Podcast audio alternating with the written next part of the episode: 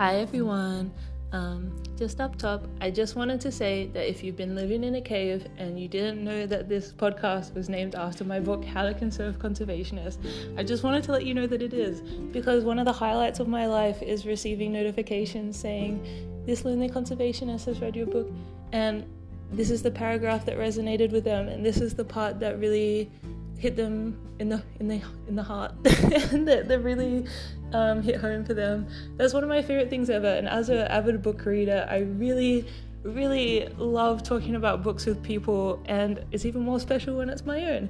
So if you have uh, read my book, I would love to chat to you about how it resonated with you, but also if you could rate it and review it. That would be really cool as well because that will help more people see it and then more people can learn how to conserve conservationists. And that's kind of the goal of everything that I do is conserving conservationists. Um, so if you haven't, if you didn't know I had a book, um, it's on any online bookstore. It's pretty cheap, but if you still wouldn't be able to afford it, go chat to the Lonely Conservationist community and somebody might have a copy they can lend you because sharing is caring. so, yeah, come chat to me about it if you've read it and what resonated with you, what bits you liked, what bits you don't like. Um, I just love hearing about it. It's one of my favorite things. So, yeah, enough about that. Let's get into the episode. Hello, and welcome back to the How to Conserve Conservationist podcast, season two, all about you.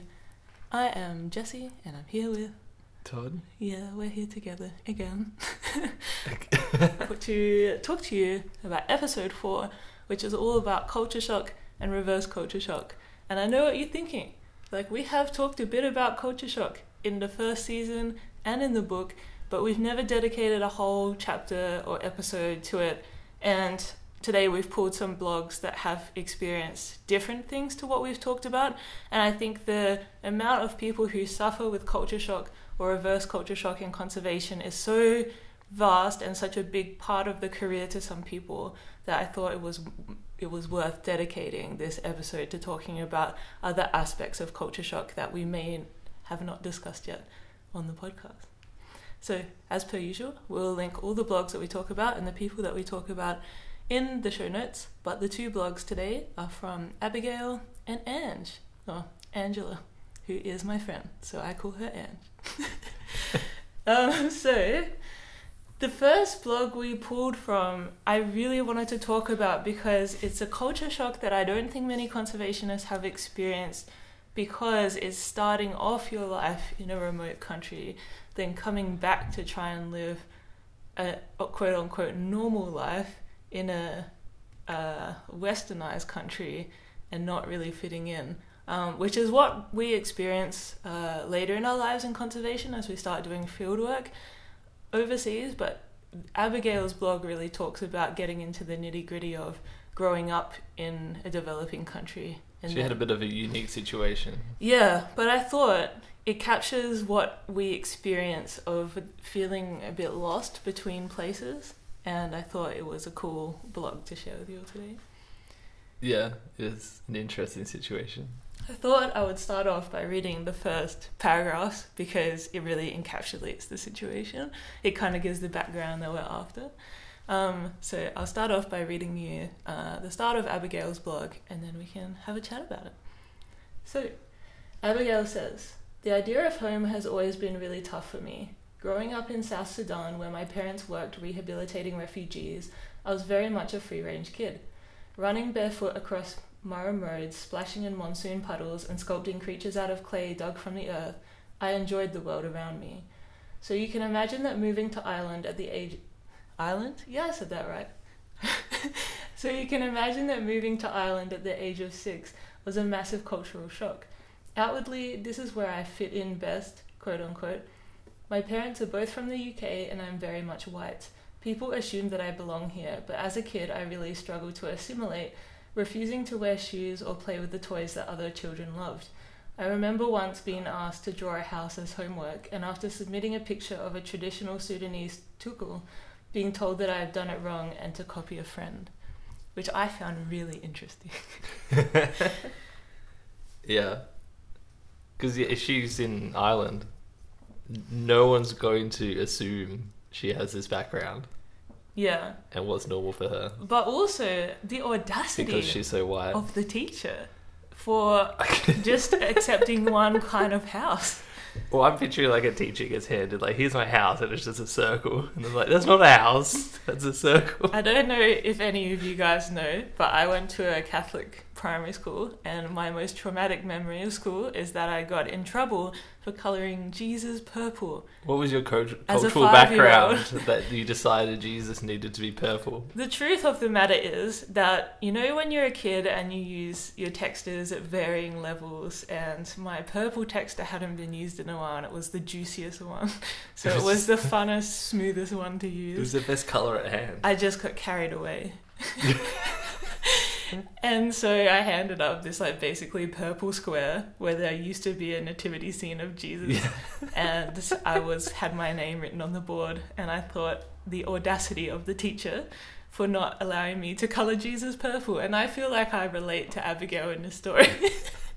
Because I know like isn't it a compliment that I dressed Jesus in like the most expensive material? Like purple is an expensive dye so that should have been a compliment It's a that royal color. Royally dressed him up so much I don't know if Jesus would want that. Maybe that's the point. I don't know. But I feel like teachers need to be overall accepting and aware of other cultures because just because their children look like they're local or that they look like they have an experience, if they don't feel comfortable encapsulating the diversity of their experience in the classroom, then they just get I don't know, it's like it's a personal attack on you for not drawing the right house. Like your house isn't right, like you don't belong here Yeah. because your house is wrong. It sounds really fucked up Yeah. when you put it that way. I wonder how much her teachers or friends knew about that she grew up in Sudan. Yeah, I don't know.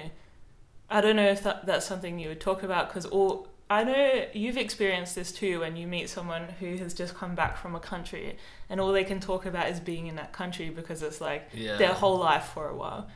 And I don't know if combined with the social experience of being a six-year-old. Yeah, I don't know if you spend uh, most of your life in South Sudan and that's just your life, so you talk about your life in that context, or if you feel like nobody would understand that life, so you just don't talk about it and nobody knows. Mm. So, yeah, there's a bit of ambiguity because we don't know Abigail's rest of her life. Well, the way she describes it, it sounded like the latter, and that she was just a bit misunderstood by everyone and never felt like as part of that community. And that's like a real issue when you're a kid, is that I feel like there's a deep seated problem here where if you're saying that a South Sudanese hut isn't a house, what is that message sending about culture and people? Like you if any kid in that class had grown up thinking only a house that looks like a traditional Irish house is a house, then they go overseas and they just look at anything not industrialized as not a home, like not valuable. And she, Well, that's literally yeah, culture. yeah, she even wrote um, here in her blog. She wrote in Ireland, na- nature is all about recreation and going to the park and experiencing nature. Where in Sudan, nature is what they are reliant on to live. So when she got the judgment from her teacher about that house, it instilled the notion that anyone who didn't live in an industrialized area was had no like economical standing or there was no benefit to them like it just has a very harsh message about the value of the Sudanese hut compared to the industrialized house Yeah, yeah and I'm sure this wasn't like the only uh, incident incident of culture shock she experienced. Yeah, and that is insane because I just like I can't get over the fact she must have been dealing with like not fitting in and the stark difference of like the weather even. Ireland I imagine has a completely different Yeah, climate to Sudan. And then to be faced with like judgment from your teacher that your values just aren't aligning and thus aren't worthy, that will mess you up. Like I can Mm. see you getting a range of mental health impacts from being in that situation, especially being so young and not being able to rationalize your feelings or the experiences and not being able to be like, oh, well, my teacher's just closed minded. when you're a kid. When you're a kid, that's not an option. Yeah, your teacher is like the one that's teaching you. She's like the be all and end all of knowledge. Yeah.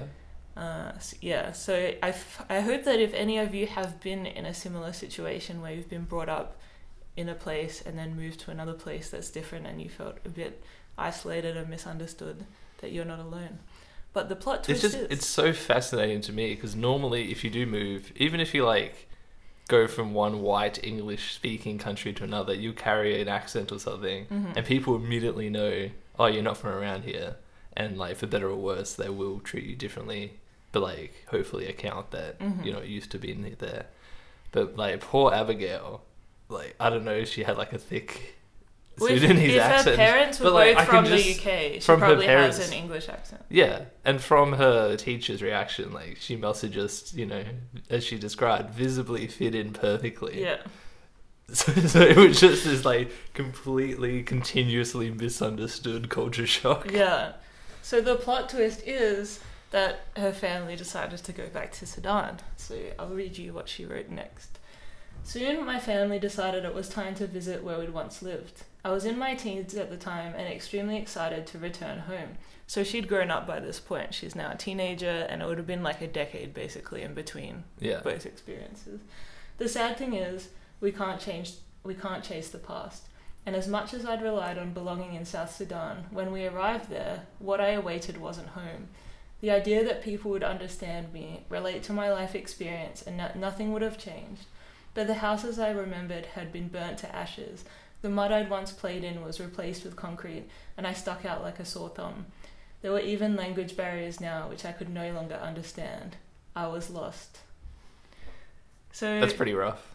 It's so rough because she has spent her whole life thinking that oh if I just went back to Sudan I will belong again. Yeah, And then she goes back and she still everything's changed. And you can understand like Todd and I have both lived in a developing country and it's so fast how things develop. Like this struck Yeah. you how I was wondering like if she went to the exact same spot again, Mhm. or if like they happened to be in a different town where it was a bit more built up. I reckon it might have been the same spot because she said It's just become more built up in ten years. I reckon because even when we were so I was in Indonesia in 2015 and then it changed dramatically from when I went the next year to 2016 but Todd was there for like 4 months and even in that time the short time he could see things developing and changing and I think you don't really get this concept of being in a developing country and how quickly things develop Yeah. until you're there People usually use that phrase as like a euphemism for like third world Yeah. or like poor country, but like they they it develop is an apt description. They are actively quickly developing yeah their country and literally building out continuously. Yeah, so it's understandable that 10 years ago it would have been a completely different landscape. And also, like, I know from living in places that aren't my own home that you build really significant relationships with people. And then after a while, that language, those relationships, they kind of fade away with time. So I can imagine being so excited to feel like you were just gonna blend back in, but you're white, you have an English accent, Yeah. you you don't relate to any like you can't recognize the landscape anymore. It would have been just disheartening. I could imagine like experiencing Sudan as a six year old would be Mhm. very different to experiencing it as a 16 year old. Because language barrier wouldn't really be a thing. Like kids kind of have their own language. Yeah, well, yeah, like the uh, people will treat you very differently. If you're just like the cute little white kid, they're like, "Oh, look at him." But if you're like, you know, appear to be pretty much an adult and walking around, they're gonna treat you differently. yeah, different expectations, and also like kids just play together. That you don't need to really talk. When you're a teenager, it's hard to just go off with another teenager and like connect with them despite. Let's go play in the puddles and mud. Yeah. so, in the end, Abigail ends with that her she didn't really fit in anywhere, but when she was in nature, then she finally realized that's where she finds her home. And I think that's a message a lot of conservationists can relate to, despite culture shock, despite not feeling like you fit in anywhere. When you're amongst the trees and the bats and the birds, then you feel comfortable and you feel at home. So that was a kind of nice ending to this story. yeah, I think Abigail's life sounds like very extreme and wild Yeah. in terms of culture but I think a lot of conservationists probably have like a microcosm of this happening Mhm. to them. Yeah. If you go somewhere for you know more than a few months, you're going to end up making relationships and friendships Mhm. and get used to that society. I know you've, I don't know how much you explicitly talked about it, but you'd experience going to another country where it's very much more community orientated. You know, a small village, living with them for months, and then you come back to like a city in Australia, and you know everyone just does not give a shit about you. yeah, I talk about this in my book. One experience where I came home from volunteering for the. This is the first time I ever went to a quote unquote developing country. When I went to Thailand when I was eighteen, and I was there for three months. No, I was there for just a month. Um, but I was like working in a project where I was living with people every day, getting dirty. I wasn't a tourist or anything. Like I felt like I was immersed in the environment. Yeah. And I came home and I was wearing my volunteer t shirt, camo pants, and my friend picks me up and she's like, Can you come return this dress with me? And she takes me to like this high street um, with all these like boutiques on it. So it wasn't just like a mall, it was like a boutique shop. And literally nobody said it, nobody looked at me, nobody spoke to me, and I felt invisible. I felt like what a boyfriend must feel like in one of those shops. Like I felt honestly Did like not belong. somebody could come and whack me over the head and nobody would notice. Like nobody could note my presence. Also, I'm like six foot tall and I probably wouldn't fit into anything in this boutique for young petite women. I just have this like experience where I go into clothes shops and people are like, "Oh, you don't belong here." So there's like that mixed with the culture shock, but that I just felt literally invisible in my own state, in my own town. So I can understand that part of like not fitting in in a place where you're supposed to belong. Um, so as kind of a juxtaposition, the next blog we chose is Angie's blog, and her blog is actually about mental health and a really bad boss she had, which I talk about so much in the first season of the book. But there's like one part of Angie's story that I thought was really important to like counter the grief of not belonging somewhere after you have belonged. Angie's story is more like you're in a new place and culturally Just classic culture shock. yeah, there's like culturally things that just don't com- compute. Like things that are like so normalized to you and so f- like first nature that you just can't communicate because it's just the ideals, the values of the other culture are so different. Yeah. So to give some context, Ange was doing her masters. I think it's her masters in um, Sulawesi, which is an Indonesian island. Everyone like I've had trauma from Indonesia. Ange talks about her trauma from Indonesia, and there's Yeah. also another blog, Louise. Oh no, and Saf, who She all, points out her bad boss in Indonesia was a Westerner. yeah yeah. So But then there's also like Louise and Saf both have blogs about getting trauma from the Indonesia. people you know does seem to be a trend. So if you have trauma from Indonesia, it's normal. It's okay. and I it's not to say that Indonesians are inherently bad or the country is inherently bad. It's I have a lot of friends there. I had a good time. The food's amazing. There's just some things that are so jarringly different to westernized life. Um, and I guess this is the example that Ange said. Uh, firstly, she sets the scene and she says, when it comes to the environment, basic conservation concepts are lagging or lacking from the education system, even at a tertiary level, which is quite evident within the community. And she doesn't really go into this much in the blog, but I know that she said before that it's like it's hard to do your research properly and like work within the confines of your university's requirements for ethics when Yeah.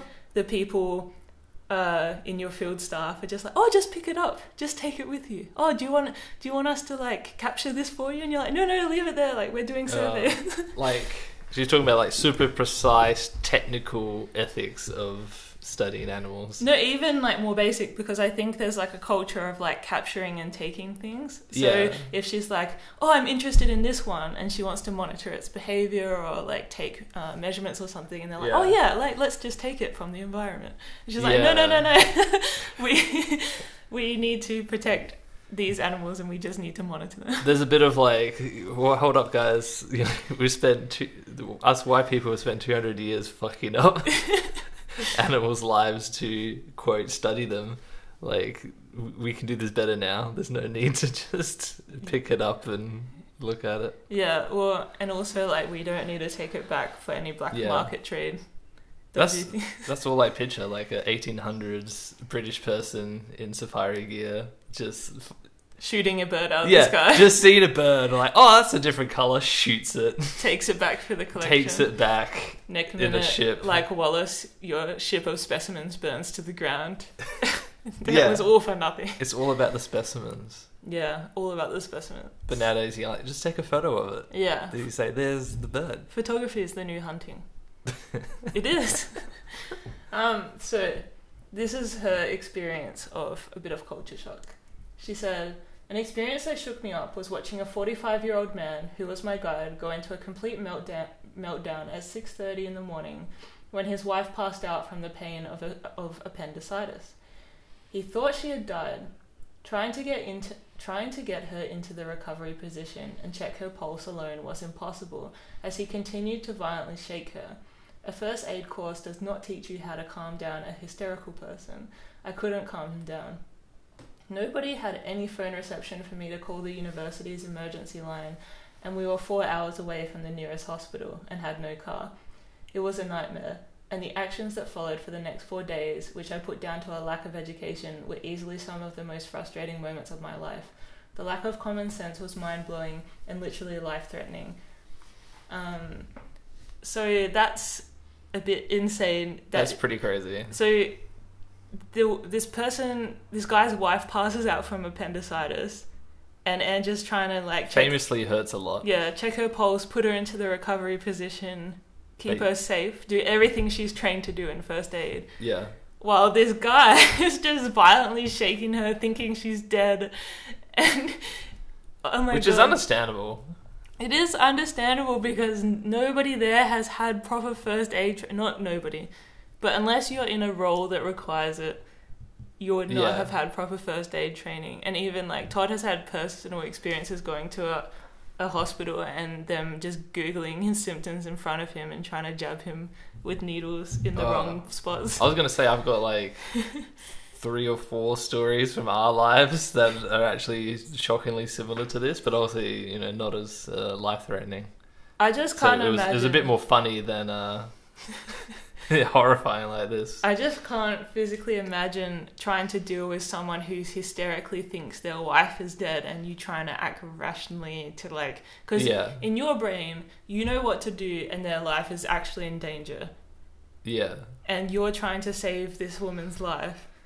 And this guy is like preve- because he already thinks she's dead he's preventing her from living. That's like the irony of the situation. Well, that- that's that's sort of the horror, isn't it? Of like if you are four hours from a hospital with no car hmm and like she she might be you know already gone at that stage. that's what i thought about you when i heard What? you at two in the morning and a big crack in the bathroom and i didn't know the emergency number i didn't have a car i didn't know where the hospital was yeah, Thank God. I had this vision that I'd run into the bathroom and see like Todd's skull cracked open with blood everywhere. But thank God he had just passed out and it must have been his arm or something that hit the toilet bowl that made like a big noise. But I was freaking out that I wouldn't even know what to do in this situation. So I can really. I was in the position where I was like Ange without the hysterical man, and it was still horrifying. yeah. um, I remember when you busted your ankle Yeah. in the forest, we were in the middle of nowhere, and you came back and like, oh, and all the guys were like, oh, you know, give, you know, rest your ankle, you know, have- uh, take it easy. And I, you know, had my basic first aid training, like elevate, apply ice, Yeah. and I was like, man, it's a shame, you know, we haven't got ice or anything. There's only so much we can do to look after you at this stage. I'm like, oh, if you want ice, we can just go get some. I'm like, what? That's an option in That's the an middle of option. nowhere out here. I'm like, But they come back. not that they haven't got fridges, but like we- we were just literally in the middle of nowhere. They came back with a huge brick. They came back with bags of ice. No, it was like a one solid brick. It was my foot Oh, in a tub with like a literal brick of ice. Yeah. But they were like, "Why do you want? What do you want? Why do you want ice?" Because like, "To stop the swelling." And There- like, that's. I'm not saying it's an education thing. It's definitely just a cultural thing, of like, that's not how they react to that situation. their advice for me snapping a tendon was to massage it. Get a and- massage if it hurts. They said, "Do if you go to the hospital, they will laugh at you for going if you haven't had a massage." And I was like, "No freaking way! Am Yeah. I letting anyone near my freaking damaged tendon, especially for a massage? Like that is ridiculous." So there's just these times where you have a westernized version of first aid or like health and safety, which I think everyone views as like the foremost important thing to know in a situation. yeah. And then it's so challenging when you feel like people's health, safety, or lives are at risk, and you're trying to do the thing that you've been trained to do, especially when it's your own body, and is so frustrating when you can't communicate to someone else how to look after your body correctly. So I can't remember Chris Hadfield's son. He does um Who did? a YouTube channel called Rare Earth. Oh yeah. Uh, He like travels and talks about. the Actually, local lonely history. It's really conservationists good. would love Rare Earth. It's really good. this guy goes around and talks about like he goes to different countries and talks about like um, stories that nobody really talks about about these countries. yeah. Yeah, like ten minute YouTube documentaries. This- I guess that's why it's rare Earth. It's like rare information about places on Earth. Well, I think it was it was meant to come from like his dad's an astronaut, and it was like, oh man, it's it's rare to get come across some Earth. I don't know. um, but he had an almost a very similar story of like they were in a um, little.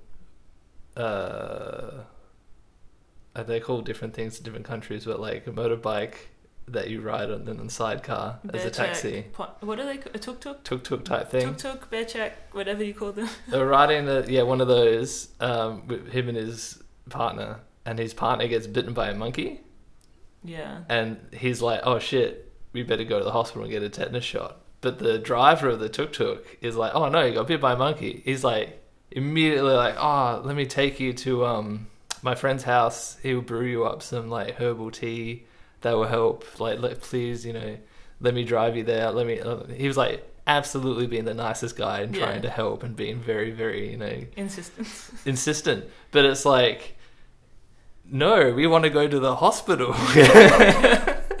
That's what we want to do. yeah, And it- it's literally just culture. Because, like, to him, obviously to the driver, like, going to the hospital is just out of out of the.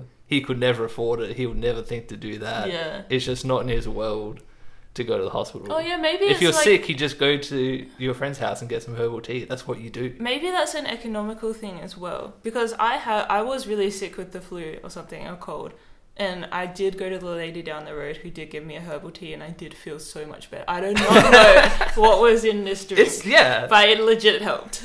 But for I think there's a difference between, well, at least from a Westerner's perspective, there's a difference between having a cold or being sick in that regard to having like a medical emergency, like a bite where you might have rabies. And I've never thought of this before, but you're right. This guy may like the hospital as a medical help is probably out of his concept of a possibility, and Yeah. that's why he's recommending these things. Yeah. Which goes Because that's what he knows. So in Indonesia, there was no middle class. There was like really, really, really rich Chinese people in mansions, and they would own malls and like really luxurious places. And across the road from the mansions are like little houses and like huts on the side. Well, in this road. part of Indonesia we were in. Yeah, so there's like thousands of islands. Sulawesi might be completely different to where we were in Medan. Yeah. But it was just this huge juxtaposition between the really, really wealthy Chinese people and the like poorer in that area uh, Indonesians. I think that's a lot of the reason why your Indonesian friends they'll say, "Oh, just get a massage," because that's what you do when you have a sore something. Yeah, Like they wouldn't think to go to the Chinese hospital. yeah, and that's true. Like when we went to the hospital, it, there was no line, there was no wait. You can just walk For a in. city of like 20 million people. Yeah, because like nobody was- really has access to these facilities. Yeah. and you can kind of tell from the quality of service. In I literally pulled Todd out of um, and like where the nurses are. Who was like kept jabbing him with a saline, you know, when they give you the drip, and they couldn't find your vein. And I've just pulled him out because Todd was getting stressed. I'm not good in any hospital situation, and I just went to the servo, or for those of you not in Australia, uh, petrol station, service station, and got like ten bottles of Gatorade. Yeah. it was like No, we were literally like the nurse was struggling to the point where she went and got the doctor, yeah, and the doctor's like, "What? What's going on?" I'm like, "How about instead of injecting me, I would just drink lots of uh, electrolytes. ele- sports drinks or Yeah. something. Would that do the same thing? That was like, no, idiot. anyway, like it did kind. It made Todd better. But we had to take matters into our own hands. It was just so painful to see him being jabbed so many times, and I don't know, it wasn't getting anywhere. Yeah, I don't know what, what, what the problem. I had a weird hand. Yeah. This also reminds me of like, so I have chronic dermatitis, and to the extent where sometimes my hands look like they've been deep fried. Like, it Mm. is disgusting. My hands look horrible. And so, in lots of countries I've been to, I've had to go to the doctor about dermatitis. But every single time, if I'm in Africa, Asia, like wherever I am, there's like the doctor's office with one desk. And there's a doctor sitting at the desk and there's an empty room. Just imagine like an empty room one singular desk in the middle of the room a doctor at the desk. Every single time he looks at me he pull he opens a singular drawer and hands me a bag of little blue pills with no description on the bag. Not like i don't know what these are every time i have this problem no matter where i am in the world i just get a bag of little blue pills from the one desk drawer of the one desk in the room. The cure all. uh, it's like I don't know. And also, I also got I had a foot infection because I was working on a shark boat, and I must have stepped in something that had parasites, and they gave me eye drops for my foot infection. So it must have been like the same active ingredient or something.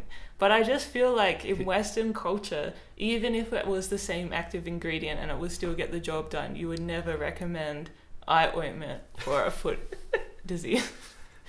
I would hope not. Yeah. I think yeah, like you can have culture shock in like the food or the language or like just the social norms, Mhm. but when it comes to like medical emergencies, Then it's it hits your different. patience for it just runs out so much quicker. Yeah, exactly. And there's a difference between so what Andrew's experiencing is like frustration. I think what Abigail's experiencing is more isolation, and that's why I just wanted to touch on these two different stories because I think there is definitely ample amounts of both frustration and isolation when experiencing culture shock or reverse culture shock. And especially like for me, a lot of the frustration came from coming back home and I had both frustration and isolation when no one can understand what I'm going through, and like I, then I feel alone because they don't understand, but I can't get them to understand because they've li- been living their life. You got so used to just walking down the road to the lady and eating breakfast with her, yeah, and like you you, it wasn't a restaurant, but it was just a lady who would cook food for you for money. yeah, That's a restaurant, that sounds. but like you'd sit down and like have a chat and Yeah. like you know but the, in western countries Is much more business transactional you don't have a chat with a person there You know what I really worry about? So in all the developing countries I've been in, even the less developing of the developing, like like Sri Lanka has really rich parts. And when I was in Sri Lanka, I was really lucky enough to stay with a family who uh, owned a coconut plantation, so they were pretty well off. And their house was huge and had statues in it, and I was like, "Whoa, Jeez. marble floors!" yeah like a nice house. And even then, just when I got up early and I would like sit in the kitchen with auntie and have a tea and talk before everyone got up, I worry about in Western cultures, especially in Australia. I don't really want to speak for everywhere, but sending the elders off to a nursing home is like I feel the way we perceive ourselves in Western cultures is very selfish, whereas the way we see, or the way I experience uh, cultures in developing countries to be is very communal. And I worry that if I get old and don't have kids, even if you do have kids, right, they send you off to a nursing home anyway. but like, where's the respect for the elders? Where's the knowledge sharing? Where's that integration of values and like learning things from grandma? Yeah. I just feel like if you shun people who are inconvenient to you, you miss a whole aspect of life. I don't know. I just it worries me about getting older. Is like, so Todd and I don't want kids, and then so there's like who will look after us, but that's kind of selfish expecting people to look after you. But even if you don't, like even if you do have kids, what's to say they just won't send you off to a home or go live their own life? Like there's no communal certainty like there is in uh, other countries, and I say this because in Indonesia, uh, grandparents have the highest most respect. And so I was living with two women, and one of them spent a day taking me to their village, where their mum was basically she was basically dead. She looked like a corpse. She was still alive, but she she was on her last legs. Certainly on a deathbed. But it was the highest of honors for her to take me to see her mum because even though she was basically like non-functional as a person, it was like the the most proud pride and joy to showcase um, her her mum to me. And I read a, a book about like the different uh, islands in Indonesia, and a similar story happened to the author of the book, where she was shown legitimately a dead grandparent who had died Like, had already. passed. Yeah, because it was still an honor to show off this person, yeah. and it really just is something I think about a lot. Is the cultural difference of like how self-centered we seem to be in westernized countries where it's all about what is my life, what is my goals, what is my dreams, and you kind of push aside anybody that seems to be a bit inconvenient to you and to Mm. getting where you want to go. And it kind of makes me sad that we don't live in a society where it's like that respect for your elders is there.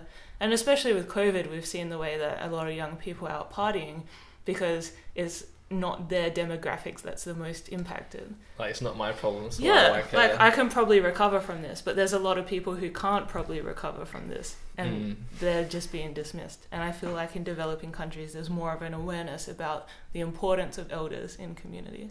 I think what you're talking about, it's definitely like mostly a British, American, Australian thing. Mm. Like, I'm pretty sure, well, like, like both our family background from Italy, hmm so like we know, like at least back then, it was very normal to have the whole family under one roof, Yeah. and like you have grandma and stuff. Nonna makes the special sauce Yeah. that if you eat anybody else's bolognese, you're dead.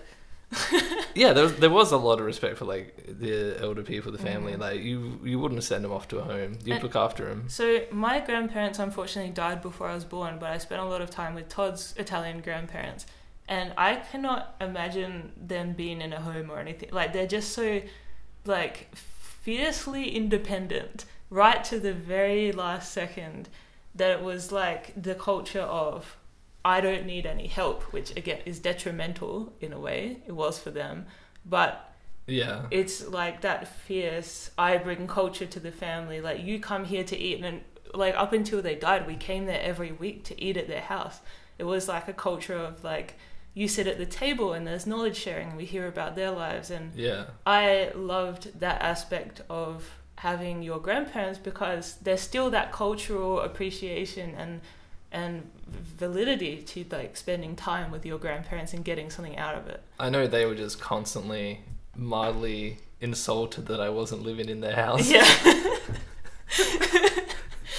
yeah. So I think there's like, Um, I don't know if there's a word for like maybe it's cultural immersion where you like go over to another country or like I spend time with Todd's grandparents and then everyone's spending time together. It feels good and you're like, what have I missed out on my whole life? Yeah. like w- this void has been filled and i think that's why reverse cu- culture shock hits so hard is because you finally feel like oh we're all together we're all in the community everyone's helping each other out if i'm sick i'll go get the specialty from nonna if i'm like uh, if I got a bit more time today, I'll go help the kids with their homework, or I'll see what like mum's doing. I'll help her in the kitchen. It Mm. seemed like you always had a purpose, and it didn't have to be a big life purpose. Like I'm going to be the first astronaut on the moon. It was like I have a functioning role in this family.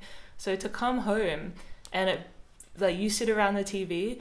And there's one layer of technology with the TV, but then everyone's on their iPads and phones. as like a second layer of technology, Yeah. and nobody's engaging or talking. It's so isolating.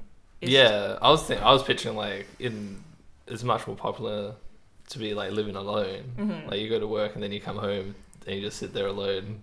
Yeah. Well, not like plenty of people do that, but yeah, like you say, even if you do live with like a family, it's much more like everyone keeps to themselves. Yeah. So I don't know. Where's like, is it a British thing? I do don't you know. mean? Like, where does it come from? Just being alone. Yeah, I don't know. I think if- I think the like the Americans are very obsessed with individualism. that's true. All about freedom and my rights, and like I don't care if you don't like me having a gun. It's my right to have a gun. It, yeah, it's it's better off if I have a better life than for the greater good of society to be better. And we've seen that in Which is a trade-off to recent make. but in Australia, I think we're just well, we descend from the British and like That's what makes me European think it's. British. Because it's weird. So in South Australia, where Todd and I come from, they're all wogs. Like every, everyone is either descendant of a Greek or an Italian, with a few English people smattered in. I've heard some people take offense to that To the term term still. Can can we use it as Italian descent? We're taking ownership of it. We're taking ownership of the word. My brother called himself at school "wog in a box." So oh, there's like a fast food chain here called I was gonna say, Wok was in he a in a box. box? It was in a box at the time. no, there's a fast food chain here called Wok in a Box, so it is like a play on that.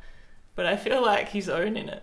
Yeah. Anyway, so uh, South Australia is the only non-colonized state. No, what's what is the Well, we're Oh, very we're very only- proud to not have uh, those criminal criminals criminal- forced colonizers. yeah? So we're the only non-convict state, which means like there's less British people in South Australia. It's more people who Mm. are fled later in life to go set up a new life in Australia. Yeah. Um, so where was I going with this? Oh yeah, if, I don't know if there's a difference between people's family experiences in South Australia to the rest of Australia, where it's more like descendant from convicts, and because we are descendant from convicts, is that like we've lost a lot of the culture because it's like a fend for yourself. Like I'm only here because I stole bread, and I'm just trying to get by in this prison of a country. I know we have an Australian family member hmm who's like, in, I guess, in his sixties now, but he remembers growing up. Like, this is what makes it. It's hard to tell whether it's time or place difference. Yeah. But he's like, you know, very Australian sort of background, and he remembers being like a teenager and is like, "Yep, I'm gonna leave home now. I want nothing to do with my parents. hmm I'm gonna have my own life." And like, he, I was like, "Oh, it was it bad with your parents? Like, you wanted to escape them?" Like, no, no, absolutely lovely people, but like, I couldn't imagine like living with them past Yeah. the age of fifteen. Yeah, so I'll be interested to see like where you come from in the world and like the extent of the culture shock you experience and like the different cultural experiences that have value to me. Like obviously for me it's all about that connectivity and community that I really value and I guess that's kind of why I accidentally created Lonely Conservationist is because I was obviously feeling lonely in a western country and I wanted that connectivity again. Mm. Um, that's obviously something I really value, but I would be interested to know like where you come from and what you really valued when you traveled from the other culture, and then what led you to feel such insane culture shock either there or when you got back. I reckon when you're there, you notice all the stuff that you don't like and agree with, and when you come back, you that's only then you realize, oh, they were they were they were right about some things. I sort of miss how There was this one things. day, and I'll never forget it. I was in Sri Lanka, and I just said on a whim because I'm obsessed with food. Like I talk about food all the time. Mm. I said, because I thought there was no possibility of this coming to fruition, I feel like a croissant. Because why would you think that croissants are any way, shape, or form accessible in Sri Lanka? Right. I just offhand said, I really feel like a croissant. Auntie, bless her soul, took me. She's like, get in the car. Took me to a bakery. Let's just go get a croissant and then. got me a croissant. and I was like, this is such commitment to my happiness. like, if I was at home and I was like, I want a croissant, people would be like, mm, whatever. They wouldn't even take in what I said. And I was so bewildered that people had listened to what I had said to the extent that they actioned it. Because so, so many times in in Australia, I'll just talk and it's like nobody listens. And not looking at anyone. But if, like in a in a time and a place where I just offhandedly said something Mm. that someone made happen, it was the most beautiful time of my life. I got my croissant. Such a beautiful note. Um, so, like we like to end on, what can we do to help people experiencing culture shock if they've come from another country in Australia or they have come back from another country? What can we do to make their lives easier? I don't know. we didn't think of a solution to this problem. I can tell you something. If I come back from another country, And you there's- say, I sort of vaguely feel like a croissant. don't just take that as like, mm, yeah, croissants are good. Take that as, oh shit, hop in the car. Get me a goddamn croissant.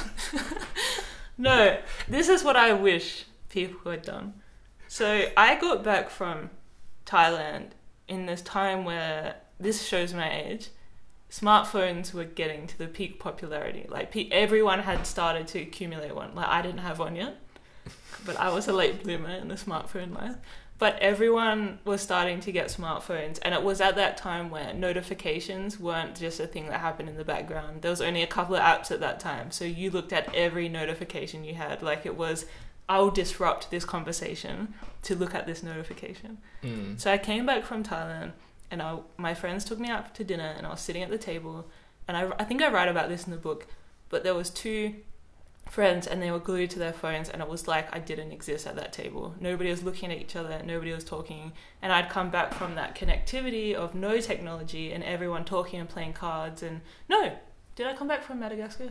I don't know. There's like times when I was away where you're playing cards with people, you're looking at the stars, you're drinking, you're talking, Mm. there's no ounce of technology in your lifestyle that like acts as a barrier to uh, what is it called like I feel like everything you don't like about Western culture is just smartphones. no but That's I, not really Western I culture. just thought it's so rude to not have seen your friend for months to come home take Yeah. them out for dinner and ignore them I think What that is just rude. The hell?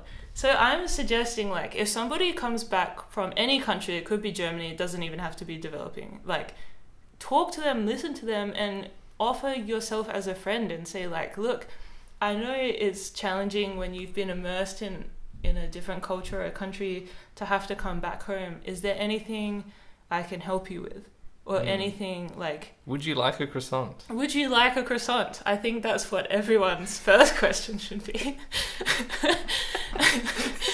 I just feel like There's another, I think a better example of cultural shock is when you came back from Indonesia. We went with your family to a very fancy restaurant oh yeah, where they served what was the type of food? Nepalese food. Nep- Nepal food. Nepalese. Nep- Nepalese. Is that the? I I don't know if that's how you do it. It is. Surely. It's how you do it.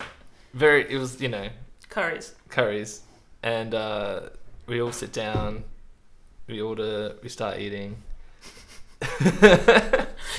and I look to my right and I see Jessie just going at it with her hands, while everyone else had the knife and fork, you know, napkin laid out on their lap.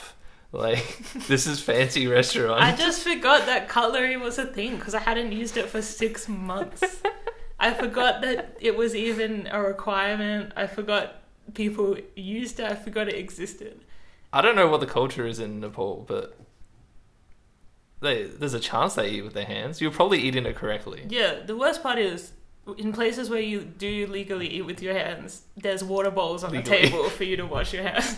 I didn't know what to do in that situation once I saw Todd waving a fork at my Well, yeah, now you've like Now I've just made a mess in your hands and I face, no way to to the clean it. bathroom and clean my hand.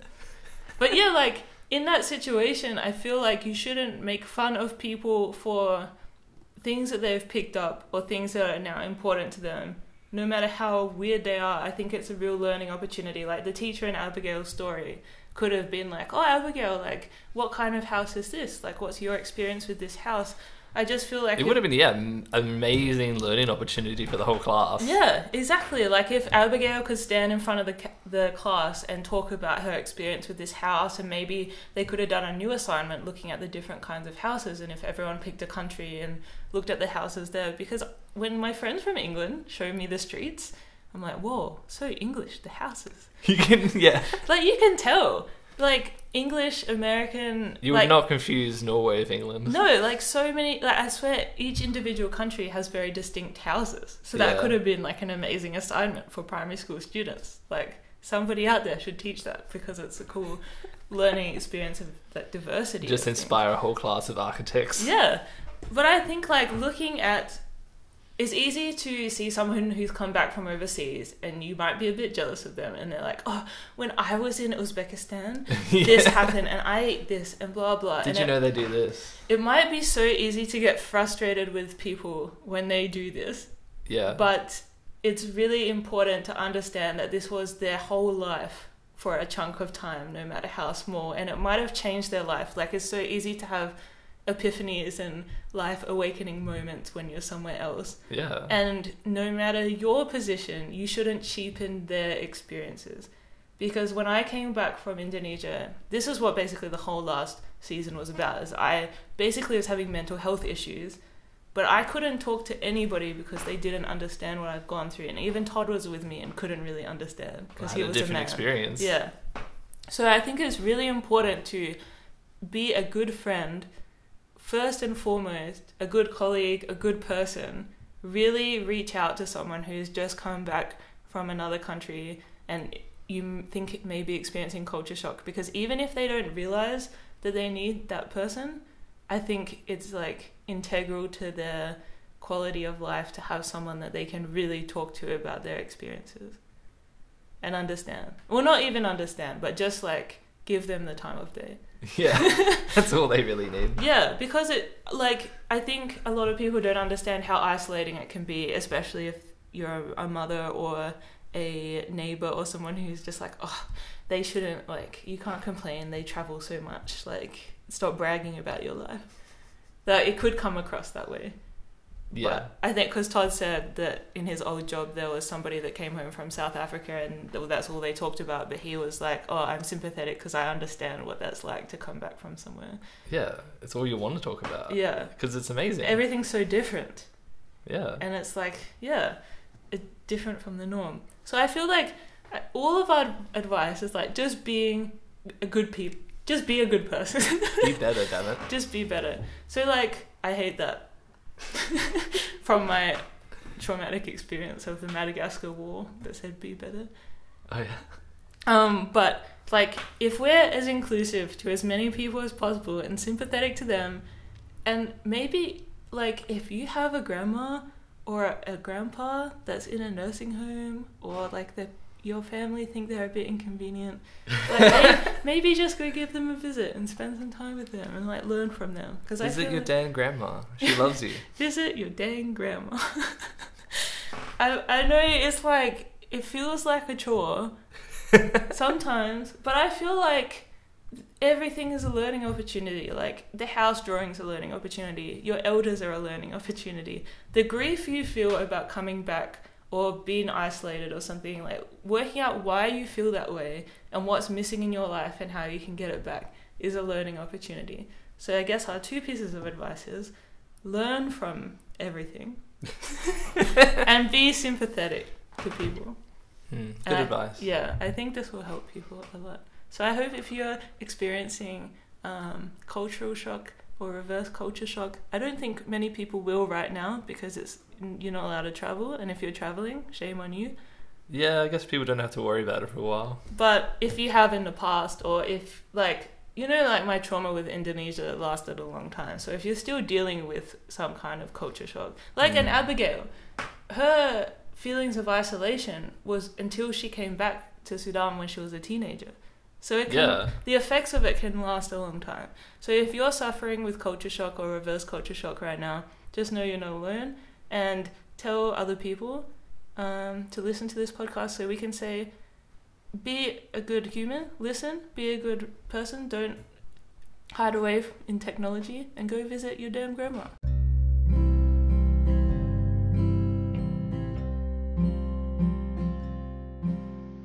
And that was our episode on culture shock. I hope you got something out of it, especially I know a lot of you out there have experienced culture shock yourself. So I just wanted to add in these two facets of the experience that haven't been touched on before. Uh, if you want to get more involved in the community or read more stories of conservationists out there, head over to the website www.lonelyconservationist.com. You can check us out on Instagram at Lonely Conservationist or Twitter at Lonely Conserve. And why not check out my book where you can read all about my experiences with culture shock as well. And lastly, if you want to support our projects, head over to patreon.com slash lonelyconservationist. And that's all for now. I'll see you guys in the next episode.